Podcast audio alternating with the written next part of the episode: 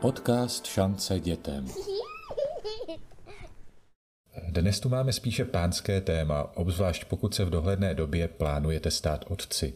Role muže v období před narozením dítěte a během porodu je společenským tématem poměrně nově a my tak můžeme ze začátku v uchopení této role tápat.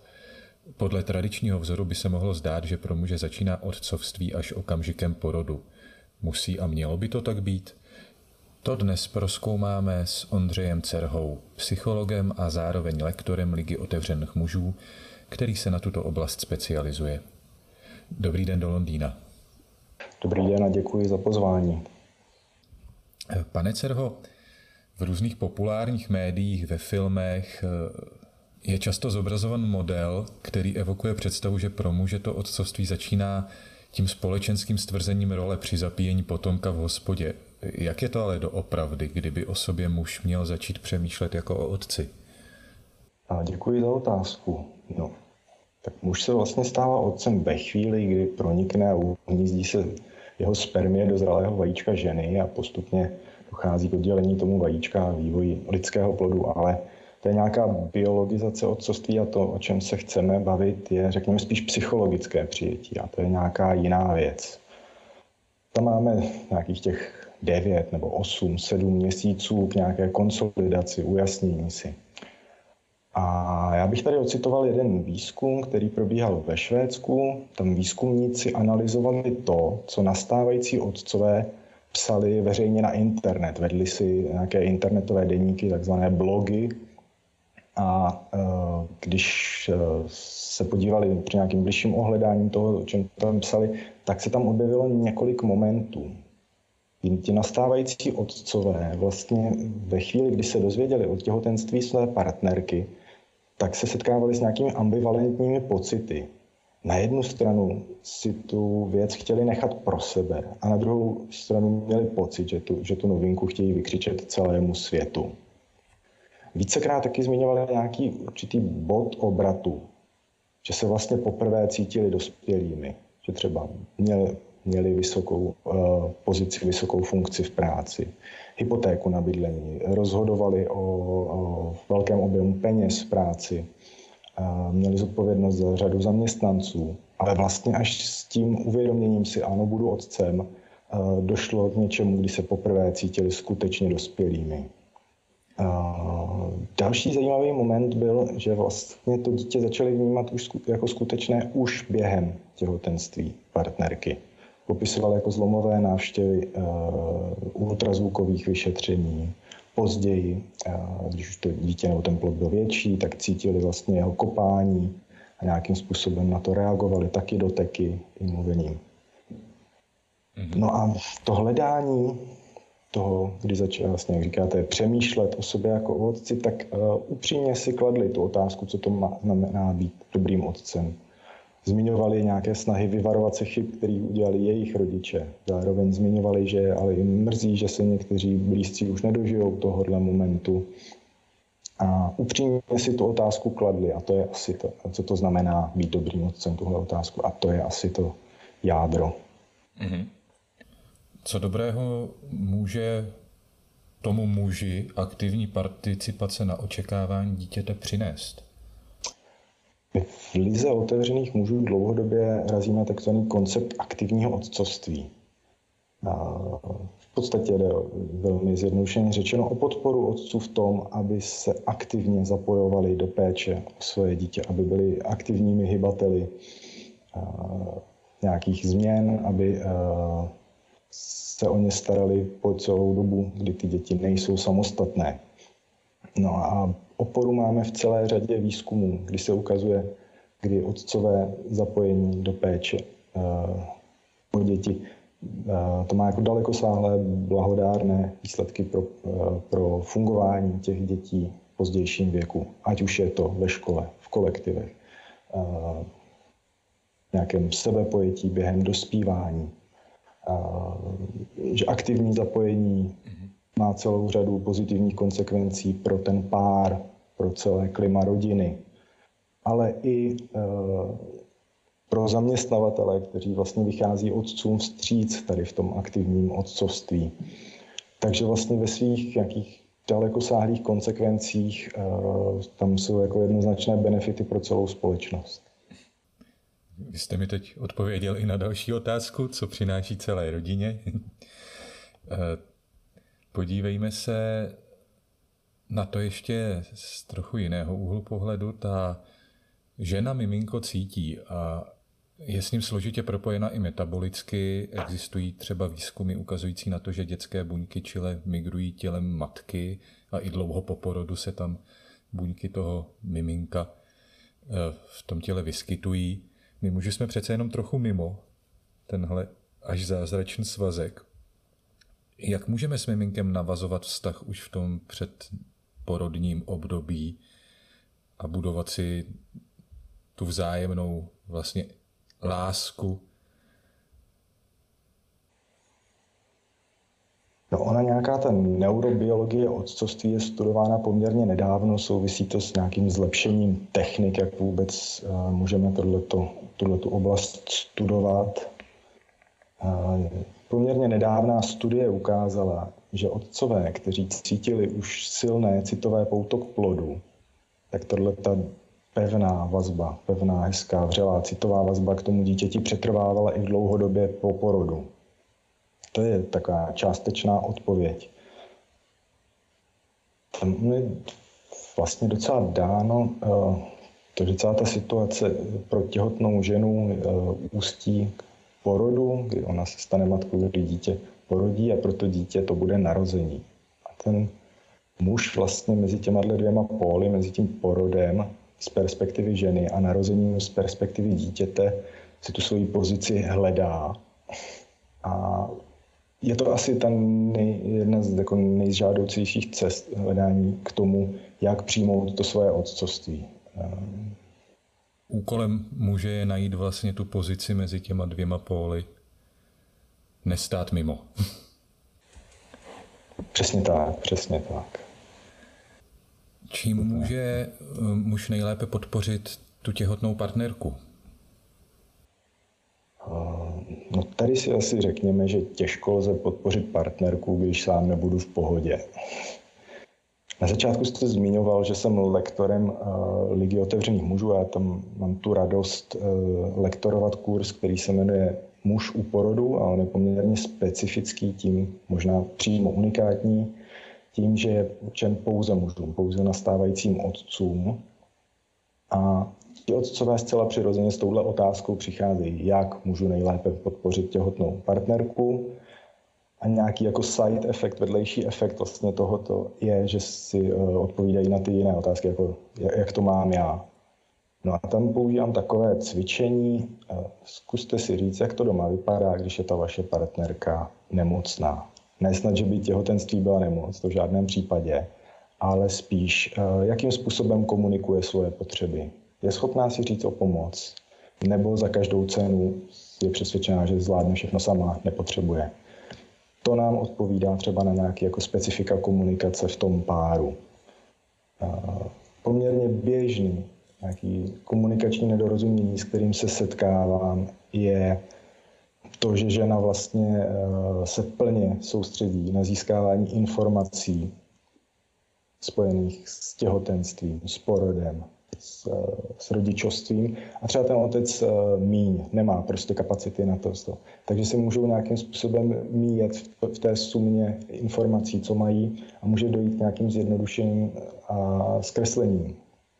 Z pravidla nereflektujeme na jakých všech potravinách, lécích, výrobcích je napsáno není vhodné pro těhotné a kojící ženy. Ale když bychom se zaměřili na to, ono je na strašně moc potravinách, my vlastně můžeme nenápadně takhle eh, jenom tím, že si všímáme a přizpůsobíme například to, jak přemýšlíme o nákupu, eh, tu ženu podporovat. Setkal jsem se v osobní praxi, že někdo třeba eh, solidárně s těhotnou partnerkou přestal kouřit. Je to takové drobné gesto, ale které může mít jako velkou symbolickou sílu. Vy jste zmínil, jak se ženy na ten porod připravují důsledněji než muži, třeba z pohledu toho sběru informací a tak. Oni taky chtějí často od muže, aby se nějak zapojil do tohoto procesu. Chtějí třeba, aby se s nimi účastnil předporodních kurzů, seznámil se s důlou. To jsou přece jenom aktivity, které pro některé muže mohou být eh, nepříjemné. Je podstatné se na nich podílet? No, to je výborná otázka. Eh, je tam několik rovin. Ono, i u žen v posledních dekádách došlo k proměně. Dřív vlastně zdrojem těch informací o tom, jak se připravit na porod, na mateřství, eh, byly ženy starší. Probíhalo to nějakým způsobem vertikálně, řekněme, od matky na dceru nebo od babičky, od starších žen. Teď je ten vzorec, řekněme, horizontální. Ženy si hledají informace od vrstevnic, hledají je na internetu. Tenhle ten přenos informací se změnil. To je, to je jedna rovina té, té další otázky. Druhá věc je, jestli teda může podporovat v tom, aby chodili na předporodní přípravu. Zase odpovím zdlouhavě, složitě, košatě. Ty švédští otcové eh, si, si na těch svých internetových blozích stěžovali na to, že se na eh, těch předporodních kurzech cítí jako opomíjení, takový jako jenom do počtu nebo trochu stranou přehlížení. A myslím si, že zkušenost českých otců je obdobná. Většina porodnic už nějakým způsobem připravuje kurzy předporodní přípravy a já těm účastníkům kurzu muž u porodu doporučuji, aby je navštívili, aby se seznámili s tím, s tím pracovištěm, s tou nemocnicí, porodnicí, kde má k plánovanému porodu dojít jednoduše, že budou znát, jak ta budova vypadá, kde, v jaké místnosti, co se děje, kde můžou být během toho porodu, během toho procesu porodu. Mhm. Na druhou stranu, eh, zase z naší zkušenosti lidi otevřených mužů, my dlouhodobě spolupracujeme eh, s expertem na otcovství z Německa, s Eberhardem Schaferem. Jeho kniha s názvem Knížka pro tatínky vyšla i česky. Tak on pořádá takovéhle předporodní kurzy speciálně zaměřené pro otce v Německu. Já jsem dokonce za ním byl na stáži v Berlíně a tam je ta situace taková, že pro ty porodnice je to vlastně prestižní záležitost, že můžou nabídnout kurzy speciálně cílící na otce. A jsou, jsou vlastně to hrdé, že mají jako nějakým způsobem v portfoliu těch nabídek těm stávajícím rodičům i tehle kurz. My jsme to zkoušeli realizovat v českém prostředí a ty odpovědi byly jako, jako vlažné, že vlastně ty porodnice říkaly, my už svůj kurz máme, tam jsou tatínkové vítání a tak dále a tak dále, ale e, možná jsme narazili na nějaký určitý stereotyp, že vlastně ten otec je jenom tak jako pasivní a že vlastně stačí, když si odsedí ten kurz, který primárně cílí na matky. Mm-hmm. My jsme zmiňovali i důležitost eh, sebevědomí u toho muže, že je to způsob, jak eh, nejlépe podpořit tu partnerku před porodem. Eh, v téhle souvislosti jsme zmínili i, že to může být pro muže období určitých pochyb. Jak se s těmi pochybami vypořádat a kde případně, když jsme mluvili o té vertikále, hledat nějaké vzory, které nám s nimi můžou pomoci?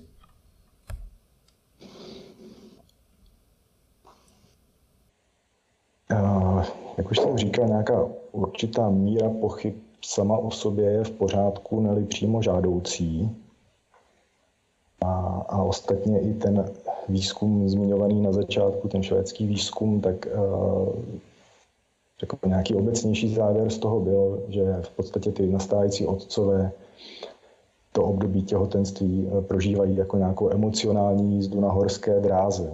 Použijeme tuhle metaforu narážíme na jeden takový zajímavý fenomén, který se jmenuje Kuvade syndrom. On má kořeny v antropologii. Si začnu obšírně, když antropologové eh, naštěvovali skupiny, které žijou na náhorním eh, plošině Mato Grosso v Jižní Americe, naskytl se jim zajímavý pohled. Muž předstíral těhotenství, předstíral porodní bolesti a celá komunita to brala zcela vážně a chovala se k němu opravdu jako k rodícímu, zatímco ta jeho partnerka odcházela někam bokem stranou rodit a, a rodila sama. A tam bylo několik jako interpretací, že vlastně uh, to souvisí s nějakou mužskou závistí vůči ženám, které jsou jako dárkyně života, tak to nějak jako napodobují Druhá interpretace souvisela s nějakou magií, že v podstatě ty, ti, ti otcové, co takhle předstírali to, eh, těhotenství a porod, říkali, ano, já tu negativní energii stáhnu na sebe, vezmu tu pozornost na sebe a žena může v klidu porodit. Ale ono to není jenom záležitostí nějakých, řekněme, tradičních preliterálních společností. My se s tím setkáváme i u současných nastávajících otců, kdy oni občas uh, si stěžují na nespecifické bolesti břicha, zvrací a chovají se vlastně jako těhotní. A je to nějaká jako, způsob nějaké jako nešťastně zaměřené empatie. Já se občas těch účastníků na kurzu ptám, zda mají nějakou bezprostřední zkušenost, zda mají ve svém okolí někoho, s kým jsem, nějaký, někoho, s kým jsem mohli bavit o tom, jaké to je být otcem. Zda vlastně někdy třeba drželi v ruce uh, novorozence. A se ukazuje, že tyhle ty nejpřirozenější zkušenosti se z toho našeho života nějakým způsobem vytratily a že nám chybí. Blíží se porod jak by měla vypadat ta naše mužská role u porodu? Používáme to slovní spojení role muže u porodu. V takovém klasickém sociologickém pojetí role znamená něco, že e, nějaké normativní očekávání, odchování k té roli připsané, takže nějaká role učitele, role policisty, role novináře, role psychologa. E, mně se líbí, jak s touhle situací pracuje tady již zmiňovaný eh, německý autor Eberhard Schafer a on mluví o potenciálu muže u porodu. Eh, čeho všeho se vlastně eh, muž u toho porodu může zhostit. A dám takovou odbočku, že třeba jako celé dospívání jsem narážel na to, že, že jako pokud se vypravíme na nějakou taneční párty, tak se může stát, že mi tam někdo hodí drogy do pití. A když si někdo čte vlastně zkušenosti českých žen z českých porodnic, co se jim děje, že v podstatě dostávají medigaci bez souhlasu a vědomí během toho porodu, tak samozřejmě ten potenciál může je, aby k něčemu takovému třeba nedocházelo. Mm-hmm. Příklad druhý. Teď na jaře tohoto roku vlastně vyšla nějaká metodika komplexní péče o těhotnou ženu, kterou vydala Česká ginekologická porodnická společnost. A ta se setkala s nějakou oprávněnou vlnou nevole, protože tam ty autoři říkají, použijeme nějakou metaforu, kdy s trochou nadsázky říct, že ginekolog je rodič a těhotná žena doslova tam používají je nezletilá dcera. Předpokládám, že jako většina nastávajících otců, kteří jsou přítomní u porodu třeba v nějaké té instituci, nechtějí, aby se s jejich partnerkou, matkou jeho dítěte zacházelo jako s nezletilou dcerou.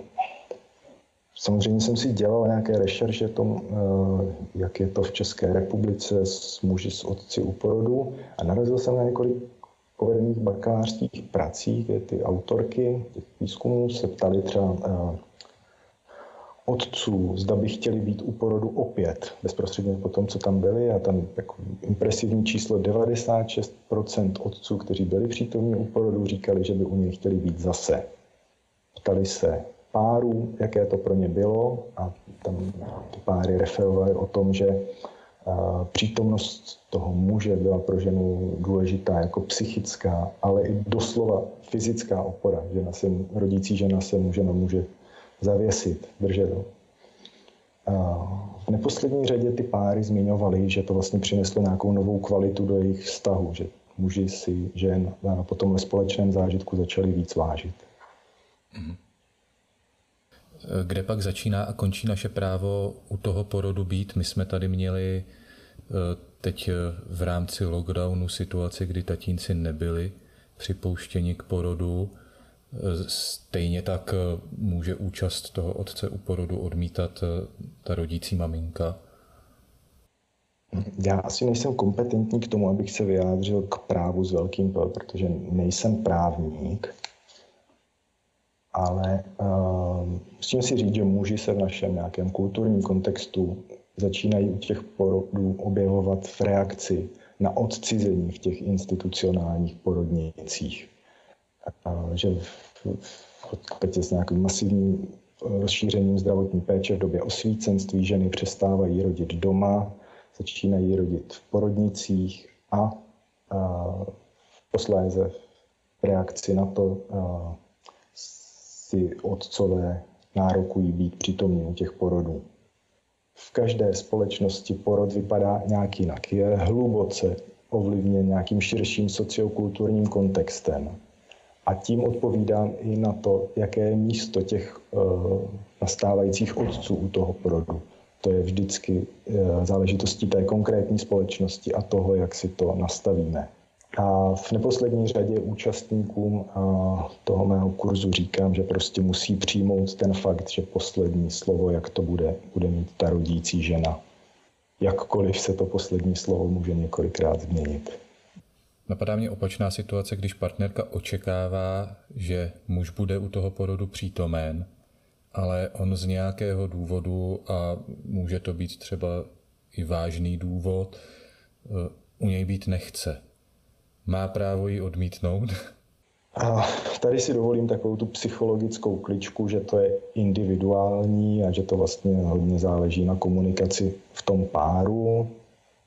Při jiném úhlu pohledu odkažme na materiál Světové zdravotnické organizace věnovaný porodům a tam je jasně psáno, žena má právo rodit tam, kde se cítí bezpečně.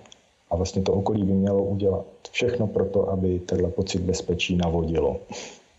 My bychom neměli zapomenout ani na šesti nedělí, které nastává po porodu, kdy nás maminka i to miminko potřebují možná nejvíc. Jak vypadá vlastně ta mužská úloha v období šesti nedělí, jaká by měla být? Tady se opět podělím uh, o svoji zkušenost z toho kurzu, kdy vlastně těm nastávajícím otcům říkám, ale uvědomte si, že tím porodem to nekončí, ale tím to začíná. Nastává takový ten aha efekt. Vlastně uh, tím porodem tady s námi bude to miminko. Budeme se o něj muset starat.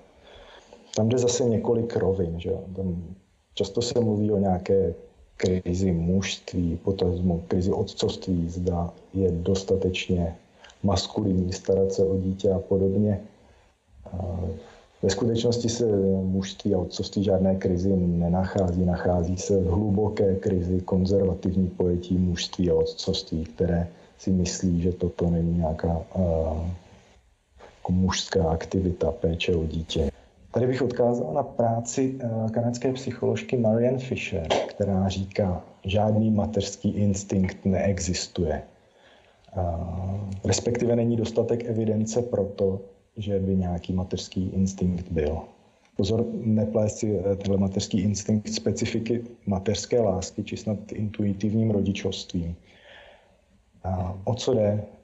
Tím, že nemáme dost evidence pro nějaký mateřský instinkt, tak to znamená, že ty ženy, které se právě staly matkou, se tu péči o dítě musí naučit. Úplně stejně jako ten čerstvý otec.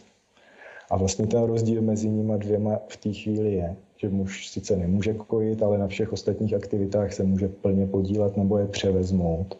A ještě navíc eh, u něj neprobíhá takový divoký hormonální koktejl v těle nebo se mu břiše nezavinuje děloha. Vy jste teď mluvil o krizi konzervativní představy o otcovství nebo rodičovství. Máte pocit, že v České republice jsou muži v těch představách o tom, jak by otcovství a rodičovství mělo vypadat, spíše konzervativní, a nebo jsou právě participativní, jsou blíž tomu modernímu pojetí, být ten aktivní otec, být u všeho, podílet se na všem? Tady odpovím jedním výzkumem, který uh, dlouhodobě v LOMu studujeme, uh, sledujeme, jak se muži podílejí na vybraných aktivitách každodenní péče. Když srovnáme data z loňského roku 2020 eh, se stejným šetřením, které proběhlo v roce 2010, tak tam se ukázalo, že v podstatě ve všech nějakých sledovaných aktivitách, ať už je to zajištění rodinné dovolené, nákup potravin, odvod na kroužky nebo účast eh, na rodičovských schůzkách, tak se muži zapojují více. V případě některých aktivit, jako je návštěva dětského lékaře nebo péče o nemocné, dítě dokonce eh, ten podíl zapojení byl dvojnásobný oproti té předchozí dekádě. Takže ano, muži se zapojují více. Na druhou stranu eh, v dotazníkových šetření, když se otců ptáme, zda by chtěli nastoupit na rodičovskou, ať už částečnou nebo celou, tak eh, poměrně silná většina říká ano a reálně nastupuje kolem 2%. Hmm. Takže tam bude nějaká diskrepance mezi tím chtěním a mezi tím, jaké jako jsou reálné možnosti. Určitě bychom nemuseli objevovat takzvané Ameriku, ale mohli bychom se inspirovat někde v zahraničí, kde, kde je jako větší pružnost, větší flexibilita v tom, jak se eh, rodiče můžou střídat na té rodičovské. A určitě, jestli jsme se bavili o nějakém potenciálu mužů, otců, tak uh, myslím si, že by měl jako aktivněji vstupovat do té debaty. Více se vlastně dožadovat svého práva na čas s dítětem. Mm-hmm. To je pěkný závěr. Dobře, já vám moc děkuji a nashledanou. Já vám také děkuji za skvělé otázky, děkuji posluchačům za jejich čas. Naschledanou. To bylo pro dnešek vše a vy nám, milí posluchači, můžete posílat tipy na další témata podcastů na facebookovou stránku Šance dětem, případně na názory zavináč CZ. Naschledanou příště.